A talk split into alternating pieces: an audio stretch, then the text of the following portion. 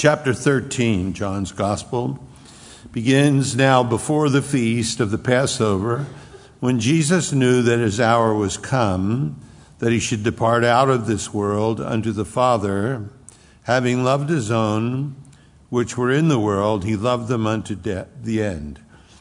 And supper now being ended, the devil having put it into the heart of Judas Iscariot, Simon's son, to betray him, Jesus, knowing that the Father had given all things unto his hands, and that he was come from God and went to God, he riseth from the supper, laid aside his garments, took a towel, girded himself. After that he had poured water in a basin, he began to wash the disciples' feet and to wipe them with the towel wherewith he was girded. Then cometh he to Simon Peter. And Peter saith unto him, Lord, dost thou wash my feet?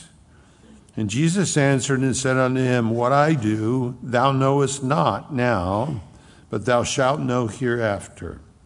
And Peter saith unto him, Thou shalt never wash my feet.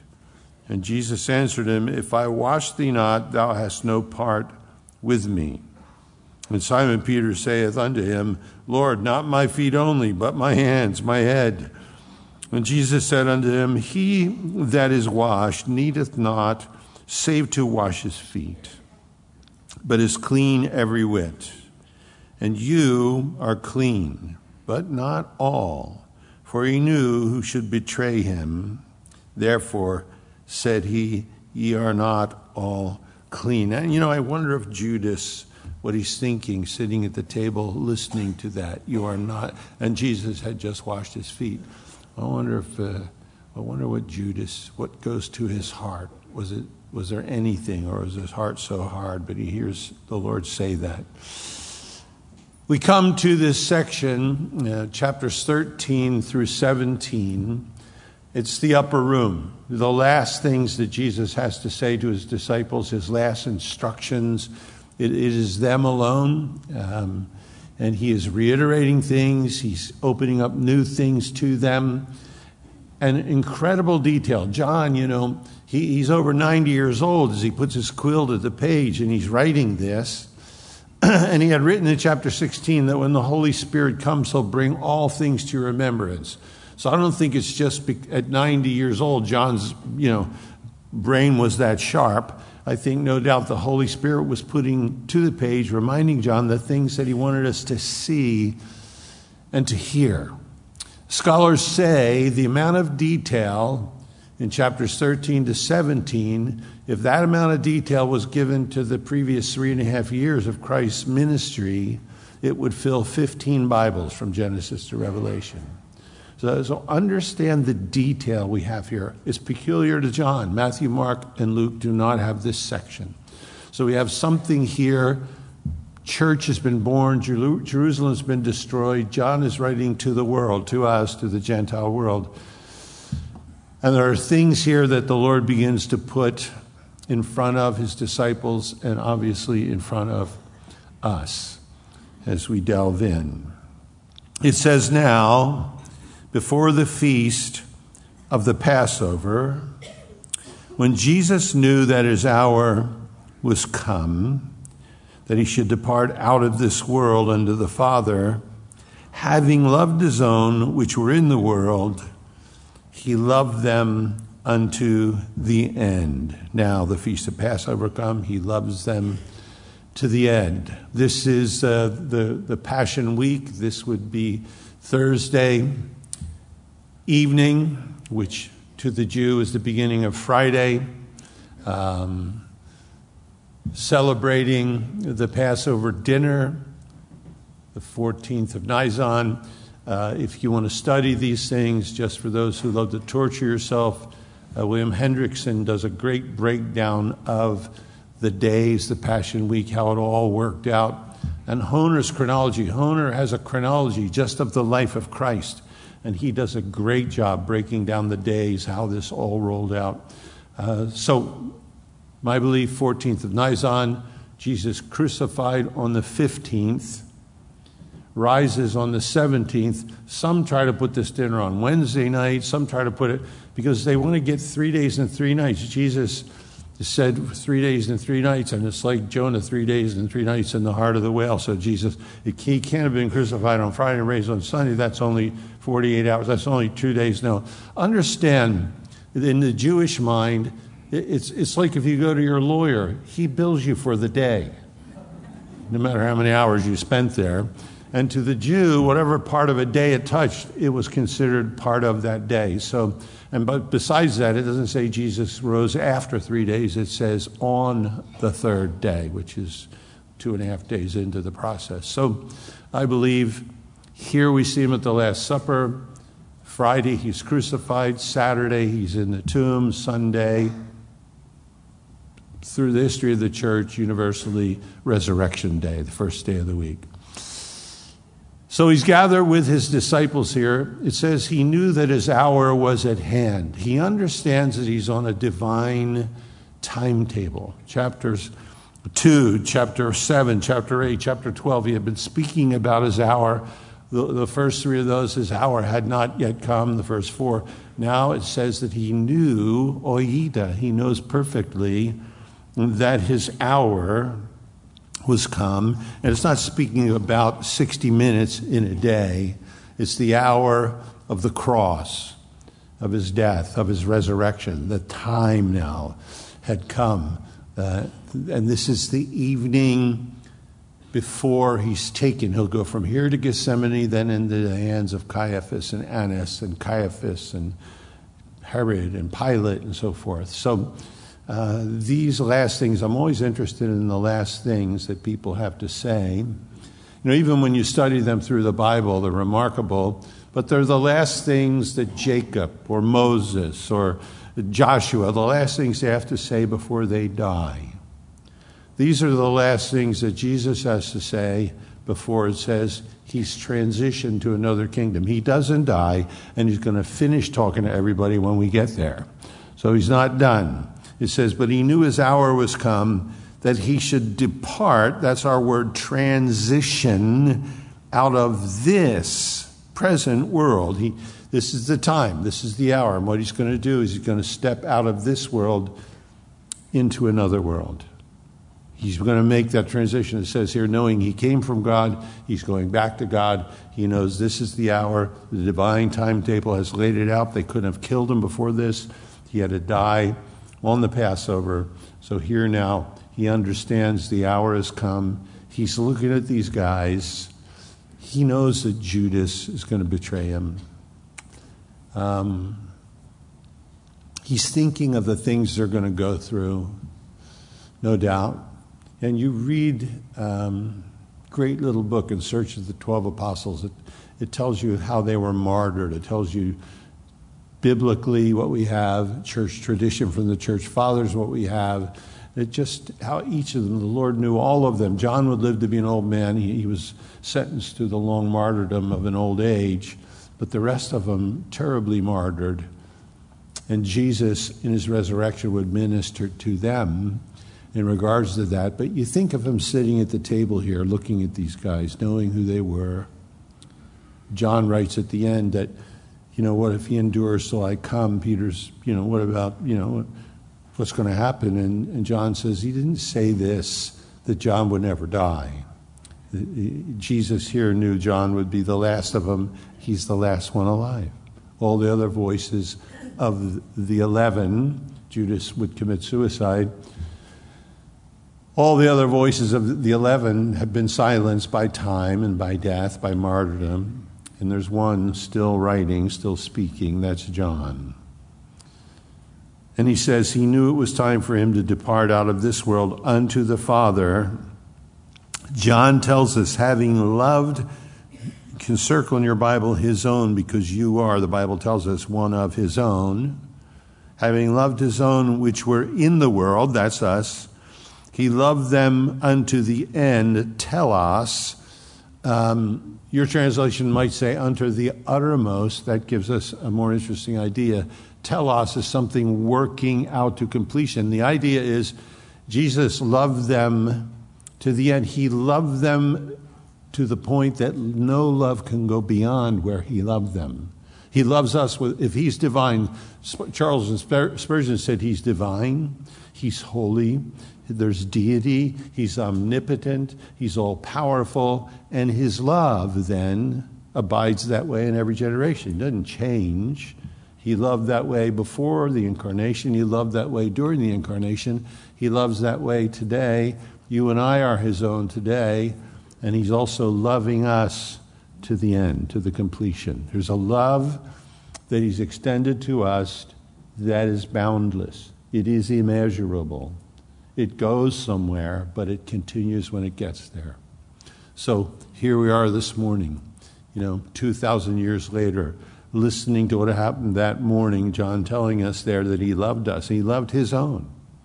And he, you know, certainly to Jesus, that's Mary Magdalene. That's you go through the list of other people that were not in the room. He loved his own which were in the world, and he loved them unto the end. And supper being ended, the devil, having now put it into the heart of Judas Iscariot, it's a perfect tense. He had put it there, it was still there, indicates the devil had been doing this beforehand, working in the heart of Judas. But he found an accomplice there. It wasn't, Judas wasn't a victim where the devil just put can sometimes mean through, where he just casts something into his heart. We know there are fiery darts that are cast at us. It isn't just that the devil cast it into his heart against his will and poor Judas then became a victim. That's not at all what it's saying. There's a perfect tense here. He was working in the life of Judas before this supper. Judas had already gone to the priest. Judas had already figured out how he would betray him and was talking to the priest about that. Judas hadn't known where the upper room was. Peter and John, James, they made preparations. Jesus said, You're going to be to see someone carrying a pitcher, a man, follow that man. He's going to take you into his home, show you a large upper room. Go there, make ready the Passover so we can eat the Passover together. Judas didn't know where that location was until they gathered, so he couldn't tell anybody. So it's not till Christ goes to Gethsemane afterwards that the Romans and the temple police come and take him. Supper being ended, the devil having now having put it into the heart of Judas Iscariot, Simon's son, to betray him. And Jesus knowing, Aida, there's a spiritual knowledge. Again, it's a perfect tense. Having known, still knowing. Jesus, there, there isn't anything. He knows Judas is there. He knows the cross is ahead of him. He's going to talk about it. You go through these chapters, these from 13 to 17, you read the things that are there. You realize he knows. He knows all things. And it says, Jesus knowing that the Father had given all things into his hand. He could not have known all things unless he was omniscient. He knew the Father had given all things into his hands. You know what all things mean? All things. That's why you guys read Greek. That's, that's really important. All things. The present situation, the future, eternity, heaven, hell, the cosmos, the creation, you know, the angels, he, all things were in his hand. Matthew, at the end of his gospel, would say, All power in heaven and earth is given unto me. Jesus knows that here, he says. And what he's going to do? He's going to wash their feet. All things are given into his hands and what he chooses to pick up is a towel. What we have here is the Creator washing the creation like a slave. He knows that the Father had given all things into his hands. Look, if you knew that God had given you all things, all power, all authority, all dominion, would it change you? Would you get a sweatshirt that says, guess what? know, would you get a calling card? It's, you know, how would you act? How would you change? And you see, it's important because Luke 22 tells us during this Last Supper, the disciples had gotten into an argument about who was going to be the greatest. Jesus said, you know, that's how the Gentiles, they roll over one, one another that way. But you, the greatest among you, shall become servant of all. And of course, That's who he was. He was the greatest. So, with that background, he understands, he knows all, the betrayer is there. He understands the guys are arguing about who's going to be the greatest. They don't get it.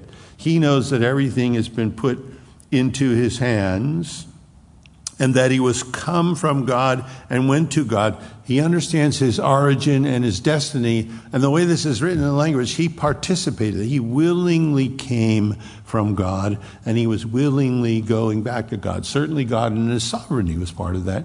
But Jesus participates in this. It isn't something that happened against his will. He was part of it. and then John in verses 4 and 5 starts to do something. And I think it's important for us to see. You know, here's this 90 year old guy.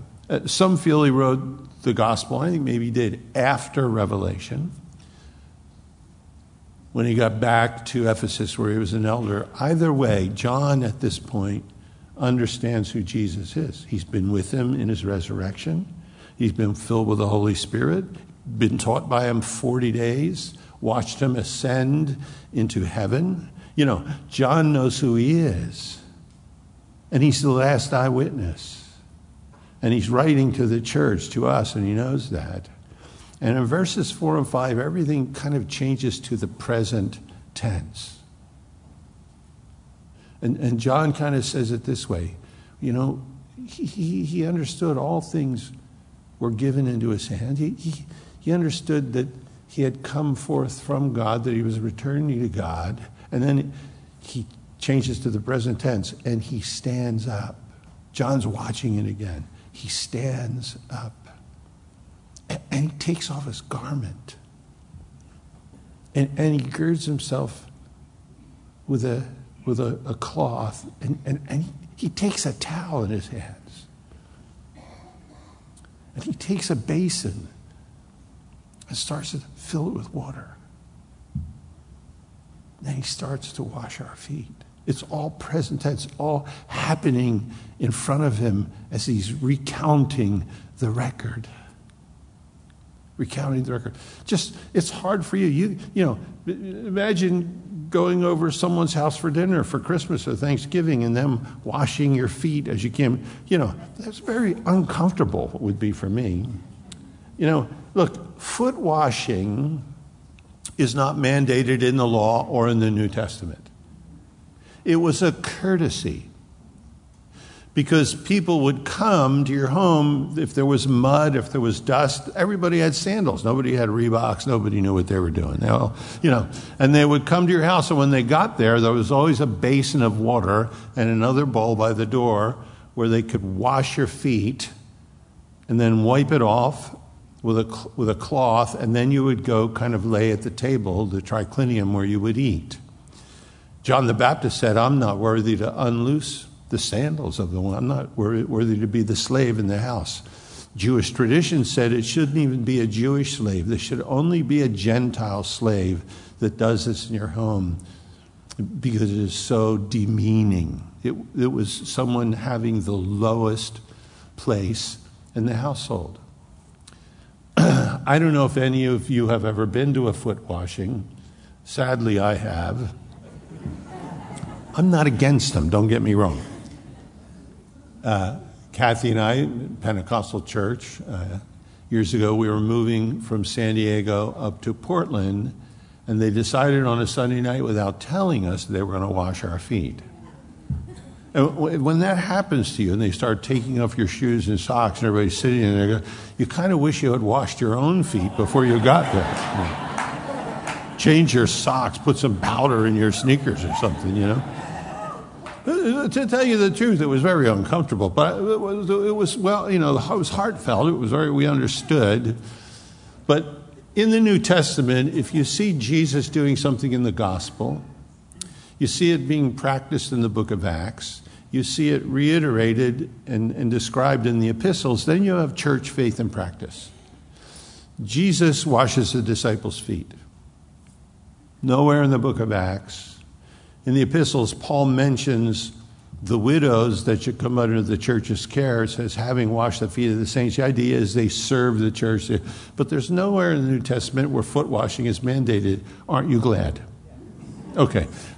Again, forgive me if you're listening somewhere. It can be done in a very well-meaning way. Don't you know? But but here there was no law in the Old Testament that said it had to happen. There was no rabbinic tradition that said it had to happen. It was a courtesy. It was a demonstration of hospitality. And all these guys had come in, they were all laying around the table with dirty feet, and none of them had taken the time to go get the bowl and the towel and to wash the feet of the disciples that were there. None of them did it. They argued about who would be the greatest. And John says, while that's happening, he gets up. They're probably all looking at him. What's he going to do? He stood up. He said, when we looked at him, he took off his garments. He girded himself. And, and, let me say it the way he says it in the present tense. He stands up, takes off his garment. He, he girds himself. He, he's girding himself. He, he, he's taking a towel in his hand. He's pouring water into a basin. He's washing the feet of all of us. John is there in the room reliving it because where John is at this point, he realizes Jesus stooping to that position, humbling himself. There had been previous to that a much greater humiliation. In the beginning was the Word, the Word was God, the Word was with God. The Word was made flesh and dwelt among us. It's not made against His will, it's literally the Word became flesh and tented among us. We beheld His glory, glory as the only begotten of the Father, full of grace and truth. No man hath at any time seen God, but the Son of God has displayed Him. John said, John tells us there was a greater act of humiliation. Before that, he had divested himself of his garments and glory. He had taken off, not given up divine prerogative or right, but he had left a place unimaginable. Jesus in John 17, this night in this room, when he prays, he said, Father, I will that they be with me where I am, that they might behold the glory I had with you before the world began. Jesus wants his disciples, he said, Father, I want them to be there and to see. John understood. And he's writing, he, he, he, he, he gets up. He, takes off his garment. He already had taken off his garments of glory to become a human being. The measurement between the glory of heaven and human skin was way greater than the measurement between sitting at the table and getting on his knees with a towel. And there would still be a greater humiliation in the future when he was on the cross, and it says God would lay on him the iniquity of us all.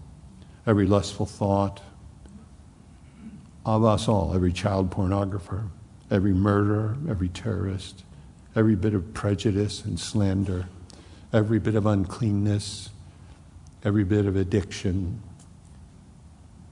He laid on him the iniquity of us all. He became sin who knew no sin that we might be the righteousness of God. That would be the ultimate humiliation. To the point where he would say, My God, my God, why hast thou forsaken me? The separation. Here, he wants to teach them something. Over in verse 14, it's going to say, Do you understand what I've done? Okay, so there's a great lesson here about us serving one another. We're headed into 2023. We should serve one another. We should serve one another even if we know the person we're serving doesn't understand. Peter says, No way, you ain't washing my feet. He said, Peter, you don't understand. How many times we want to do something for someone and they don't even appreciate it? Sometimes we do something for somebody who's actually a traitor. He's going to tell them, I want you to love one another the way I've loved you. He doesn't hesitate at all because he's going to say, Peter, you don't understand what I'm doing now, but you're going to understand later. So God is content to work in our lives today, us not even understanding because he knows in the future the light's going to go on. Right? How many times have you and I been through a difficult situation? We've griped, we've complained, Then we get to the other side, and hindsight is 2020. Then we're going, duh, forgive me, Lord. I griped all the way through that, didn't I? Yes. You know. Uh, so, so here he's he's this is a figure. You know, he, he the, the, washing of feet. Now, here, there was the figure of drinking of water. The woman in Samaria. There was the figure of being being the bread of life. wasn't actually bread. There's a figure now in the washing of feet of serving, but the the figure broadens. Jesus, knowing that the Father had given all things into his hands and that he was come from God and went to God, his origin, his destiny. He riseth, he's rising from supper. He, he, he's laying aside his garments. He, he's taking up this towel and he's girding himself. And he's pouring water into this basin and he begins to wash our feet and wipe them with the towel wherewith he was girded. An interesting answer to who was the greatest there. Paul would say this Let this mind be in you, which was also in Christ Jesus, who being in the form of God thought it not robbery to be equal with God, but made himself of no reputation, and took upon him the form of a slave, and was made in the likeness of men. And being found in fashion as a man, he humbled himself and became obedient unto death, even the death of the cross. It's interesting. Let this mind be in you. It's a present imperative. You've got to let this happen. You got to let this mind be in you. And it's a middle voice. You participate in this. You've got to let this sink in. And he's putting the, the move, the film, the, right in front of them at this time. Here he is, the master. What was it like for any of them when he took their feet and began to wash their feet and to wipe the dirt off? It, the impression it was made, here it is over 60 years later, it's burning in, in John's mind when he thinks of who he was. He knows so better now. And he begins to wash the disciples' feet, it tells us. then cometh he to Simon. So he's doing all the 12, the disciples plural. When he comes around to Simon, we're not told the seating arrangement here exactly when he cometh to Simon Peter, and Peter says to him, is saying to him, Lord, dost thou wash my feet? It's like, Lord, you got to be kidding. You, you're, it's you washing my feet. It should be me washing your. Feet. That's kind of what's in there. And Peter is completely genuine. You have to understand, we might feel exactly the same way. And none of the guys had get up and done it. And maybe, you know, maybe Peter's thinking, no, you're not going to, this ain't going to happen. You're not going to, and these, I understand the seven you washed before me, they should have said what I'm saying now. Lord, you ain't doing this to me. Peter was always trying to arrange Jesus's endeavors. And he's probably expecting to hear from Jesus when he says, His flesh and blood hath not revealed this unto you, Simon Bar Jonah, but my Father which is in heaven. Because there, when then Jesus said, I'm going to go to Jerusalem, I'm going to be crucified, and on the third day I'm going to rise again, Peter began to rebuke him and said, Far be it from you, Lord. Peter decides, I'm going to steer this away from the cross.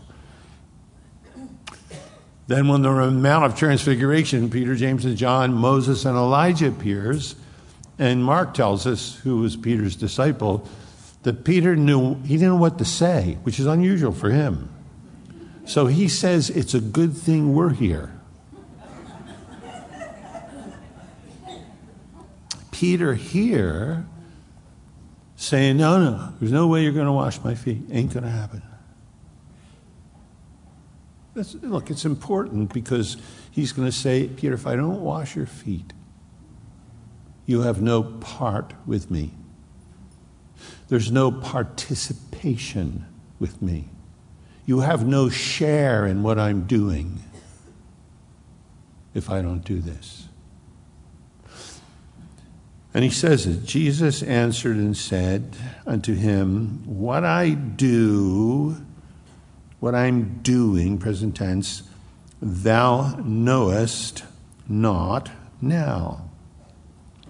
But you shall know hereafter. In other words, there's a deeper meaning. He is setting an example for them, and we'll talk about that. But there's something deeper that's going on. He says, You shall know hereafter, and John uses one of his favorite phrases, meta tauta, hereafter, after these things, you're going to understand. What was the year after? Certainly, they understood different things after the crucifixion and the resurrection and the ascension. Certainly, they knew different things after this conversation, but he, he says to Amir, Simon, you don't understand. You don't understand what I'm doing. But you're going to know after these things. And Peter then says to him, Lord, thou shalt never, which proves he doesn't understand, thou shalt never wash my feet. It's the double negative ou me. Look, he says, Lord, and you can't say, to him, to the Lord, to Jesus, you ain't never. How do you say that to the Lord? He, he Jesus, uh, Peter said unto him, Thou shalt never, ever, no way wash my feet. It ain't going to happen. And Jesus answered him and said, If I wash thee not, Peter, if you don't let me do this, thou hast no part with me. You, you have, perfect tense, you're not ever going to have a part,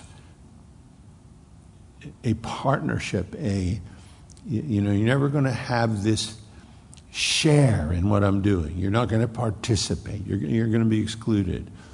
And then, of course, Peter hears that, and we expect Peter to do this. Peter said to him, Lord, not my feet only my hands, my head, you know, just give me the whole deal.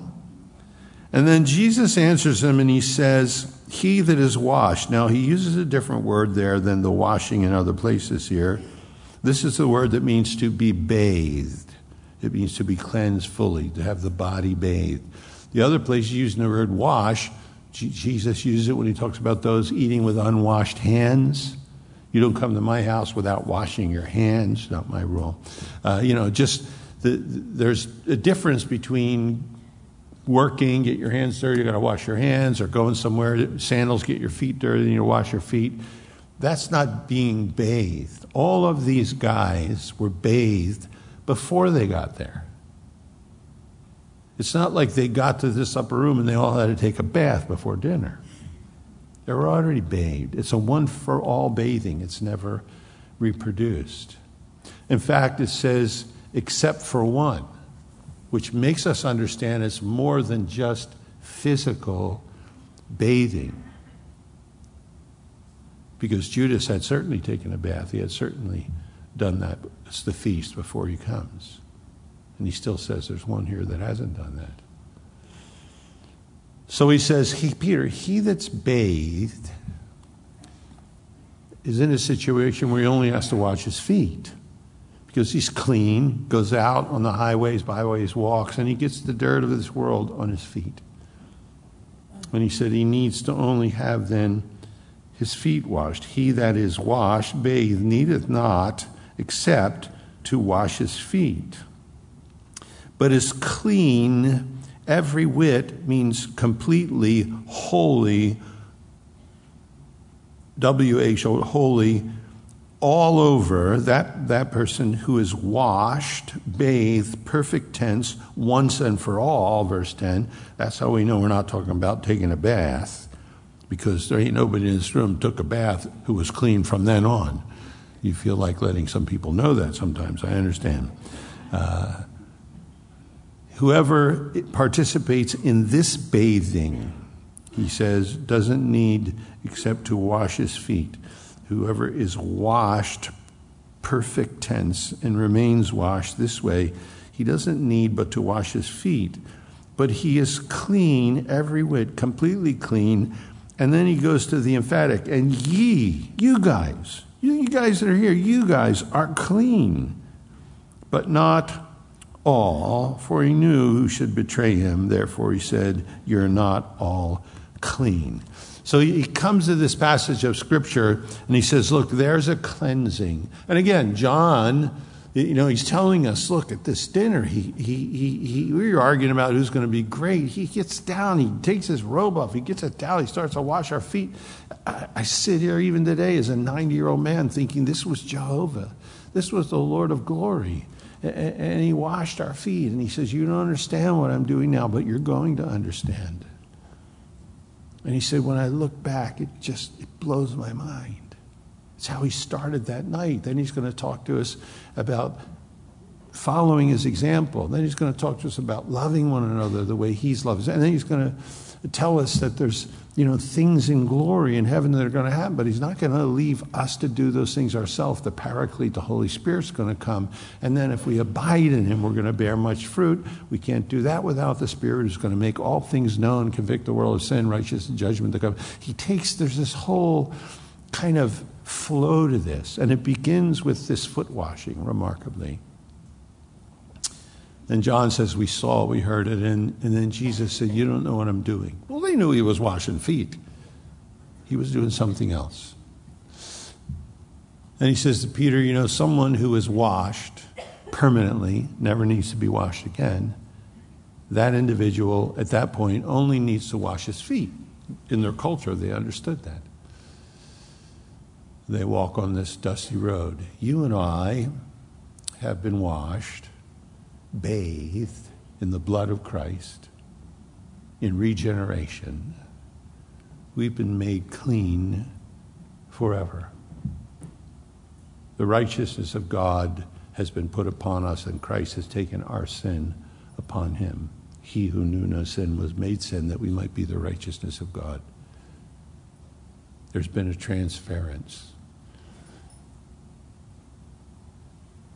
Everything was taken out of your debit column, put on him. Everything was taken out of his plus column, put on us. When God the Father looks down at you and I, he sees us in the beauty and in the glory and in the holiness and in the grace of his Son because we have received that washing that never needs to be repeated, right?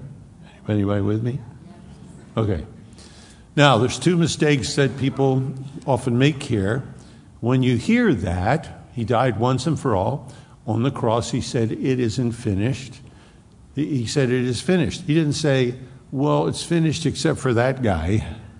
No, paid in full to tell us it is finished. He doesn't have a mortgage on us. It was done. He paid the price. So, the one mistake Christians can make, if they're Christians, sometimes there's tares among the wheat. But one mistake we can make is thinking, hey, once and for all, you know, uh, died for me. Uh, I never have to worry about it again. I can do what I want now. Once saved, always saved. Uh, I have John Calvin's picture in my room, and now I don't have to worry about nothing. That's an error. And that leads to a liberty that can be defiling. On the other side of this truth is the Christian, and many times the new Christian, who comes. They're so amazed that Jesus died for them. It, it blows. I remember my first to say, he, he did. Why he died for me? He loves me. Blew my mind. And then as you go on in your experience, you find, wait a minute, I didn't know that was still there. Whether it's lust or anger, selfishness, you start to discover there's still unchristlike things in your life. And then what the, the believer is not grounded will do, then they come forward another call. They reconsecrate their consecration. They recommit their commitment because they think, I must not really have been saved. Yeah, yeah, you were. You're washed once and for all. The problem is, you go out there every day into this world, and the muck and the mire and the dust of this world gets on you and gets on me, whether it be pictures we shouldn't look at, whether it be somebody cutting out in, in, traffic, whether it be slander we shouldn't have listened to, whether it be selfishness that we're concerned with, uh, you know, whether it be anger that we shouldn't have demonstrated. We, by the time we're done being out there for a full day, We need to come back and put our feet in the hands of the Savior again. And it is not demeaning for him to do that. He says, if you don't do that, you have no share with me, you have no participation with me. John will say, if we confess our sins, he's faithful and just to forgive us, faithful, faithful and just to forgive us, and then to cleanse us from all unrighteousness, to catharize us. Anybody in this room who's ever been catheterized will only talk about it for a second, forgive me. But, you know, the, the, they, they give you a way to drain poison from your body that you would not be able to drain by yourself. If we confess homologeo, we say the same thing. Lord, this is wrong. I should have been doing it. Confess. He's faithful and he's just because he paid on the cross. He's faithful and just to forgive us and then to catharize us from all unrighteousness. Paul will say, all have sinned and come short of the glory of God. The Greek says, All have sinned and continually come short of the glory of God. John will tell us in his first epistle that the blood of Christ continually cleanseth us from sin. So there is a one time washing, perfect, that you're bathed. You've been bathed in this fountain of blood, this fountain of life, this fountain of righteousness. You're bathed through the work of Christ. In your walk, we're still pilgrims in this world. We make mistakes. There's only one set of feet that were never spoiled, defiled by this world. And they ended up with nails driven through them.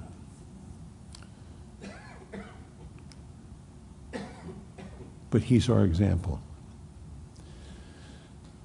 We still have a traitor that lives within. He didn't. There's still something in you and I that's attractive to all of those things that we shouldn't be involved in or think about. There's always a part where our mind wants to go where we think nobody sees it. So I can do this, I can play this internal game. And we feed that and think there's no problem. Well, well there is. It's, it's feeding the part of us that should be dead to sin, and we should not let it reign. It's there. The Bible admits that. So he says here, Jesus says, Look, Peter, who, you want you to wash your head, wash your hands, wash your. He said, in, even in your culture, you understand this in life. Someone who's taken a bath, someone who's bathed, he's clean. He doesn't need to do every, he's every whit clean, holy, completely clean. Bass never do that, but he's making it a picture. And he has only then to wash, different word for wash, wash his feet. This one who came down from heaven, who got on his knees and washed the disciples' feet, who's the same yesterday, today, and forever, wants you and I to know today that we are completely clean because of what he's done on the cross. You can't earn it. You, can't earn it. You don't deserve it. You'll never be worthy of it. You either accept it as a free gift or you never enjoy it. Either get out of the boat, walk on the water, or you're never going to realize. He has given us what we don't deserve. He bore my sin on the cross. You know, we go to Israel. I always think when I'm sitting looking at Calvary, I'm always thinking, all of my sin next week. Not just the things I've already done, the things I'm going to do. All of my sins were there on him 2,000 years ago. All of them. The babies, some of you are in your third trimester, those babies are going to be sinners. They're cute little sinners, but that's what they're going to be. And all of their sins that they haven't committed yet have, were paid for 2,000 years ago. And if we come to Christ in faith, we're bathed, we're completely clean a bathing that only needs to happen once and never be repeated. What needs to be done daily is confession. Lord, I thought this. Lord, I messed up. I got caught up in this. I fell. Lord, pride is just eating me alive. Lord, I'm so stupid. Whatever. All those things are probably true. and, and we come to Him and He washes our feet. He cleanses us. You know, for Israel, it was the, the uh, sacrifice of the lamb every morning and every evening. Every day began with the blood of the lamb, every day ended with the blood of the lamb. So for you and I, we, we have to embrace that. It's hard for us to embrace that someone loves us freely, but it says here, He loved them, His own, to the uttermost, beyond where we can measure. That's where His love goes. Beyond any love that we understand, there's no limit to it. Telos, it fulfills its function, it goes out to the end. That's how He loves us here today. And it was not demeaning for Him to get down and wash the disciples' feet because that figure was going to be passed down through the centuries to us today. He knew, it says here, he knew all things, that you and I would look at this and grind over it in our machinations, so we would think about it. And Lord, that's amazing. And John puts the picture. He, he does this. He stands up. He, he takes off his garments. He girds himself. He takes a towel. He pours water. He starts washing our feet. He puts the picture in front of us. And Jesus says to Peter, You're not going to understand now, but after this, you'll, you'll understand. But Peter, I don't need to wash your hands, wash your head. I, you know, everyone who is bathed once and for all needs not except to wash his feet. He says, but is clean, the one who's bathed, is wholly clean, perfectly clean, is clean in every way, every whit. And you, emphatic, you, you, you for self. Yeah, yeah, you who's sitting there, not me. Yeah, yeah, you. It's emphatic. Yeah, you who think, yeah, this is for everybody else in the room, it's not for me. No, no, this is emphatic from Jesus. You. Yeah, you are clean you're catheterized. He says, but not all, which tells us this cleansing is not just a physical bath, because certainly Judas had bathed himself before he came. There's another picture here. On top of the picture, the example of, of serving one another. For he knew who should betray him, and therefore said he, You are not all clean. He said, once you're bathed, you're all clean, you're completely clean. He says, but not all of you. It brings us to Judas. John mentions him eight times more than any other Gospels and really gives us an interesting picture as we move forward. But he begins with this picture. I would say 2023. Never mind. We'll say it next week. Serve one another. Be involved in confession every day. Adore the one who would bow down and wash your feet. And know at the end of every day, you can put your feet in his hands. He doesn't stand back and say, No, not me. It's what he does, it's who he is. And daily will help you to wash your feet and to get your walk straightened out, to get back on the right path again. Amen? Amen. Let's stand up. I could have just talked about Jesus for an hour. I didn't realize what time it was. Announcements were too long. Father, we thank you for the privilege to gather. Thank you for your word. Let it be real to us, speak to our hearts, encourage us, Lord. Uh, we, we look to you, and Lord, so many of these things, we believe them. It comes out of our mouth, and then when we get in personal conflict, it's hard for us. No one's ever loved you the way, uh, loved us the way you love us, Lord. And even that, Lord, we receive it by faith, Lord. Your word, Lord, makes it alive to us. Your spirit affirms it. So, Lord, let us this year be more confident than we have ever been in your completed work and your daily ministration to us. We pray in your name. Amen.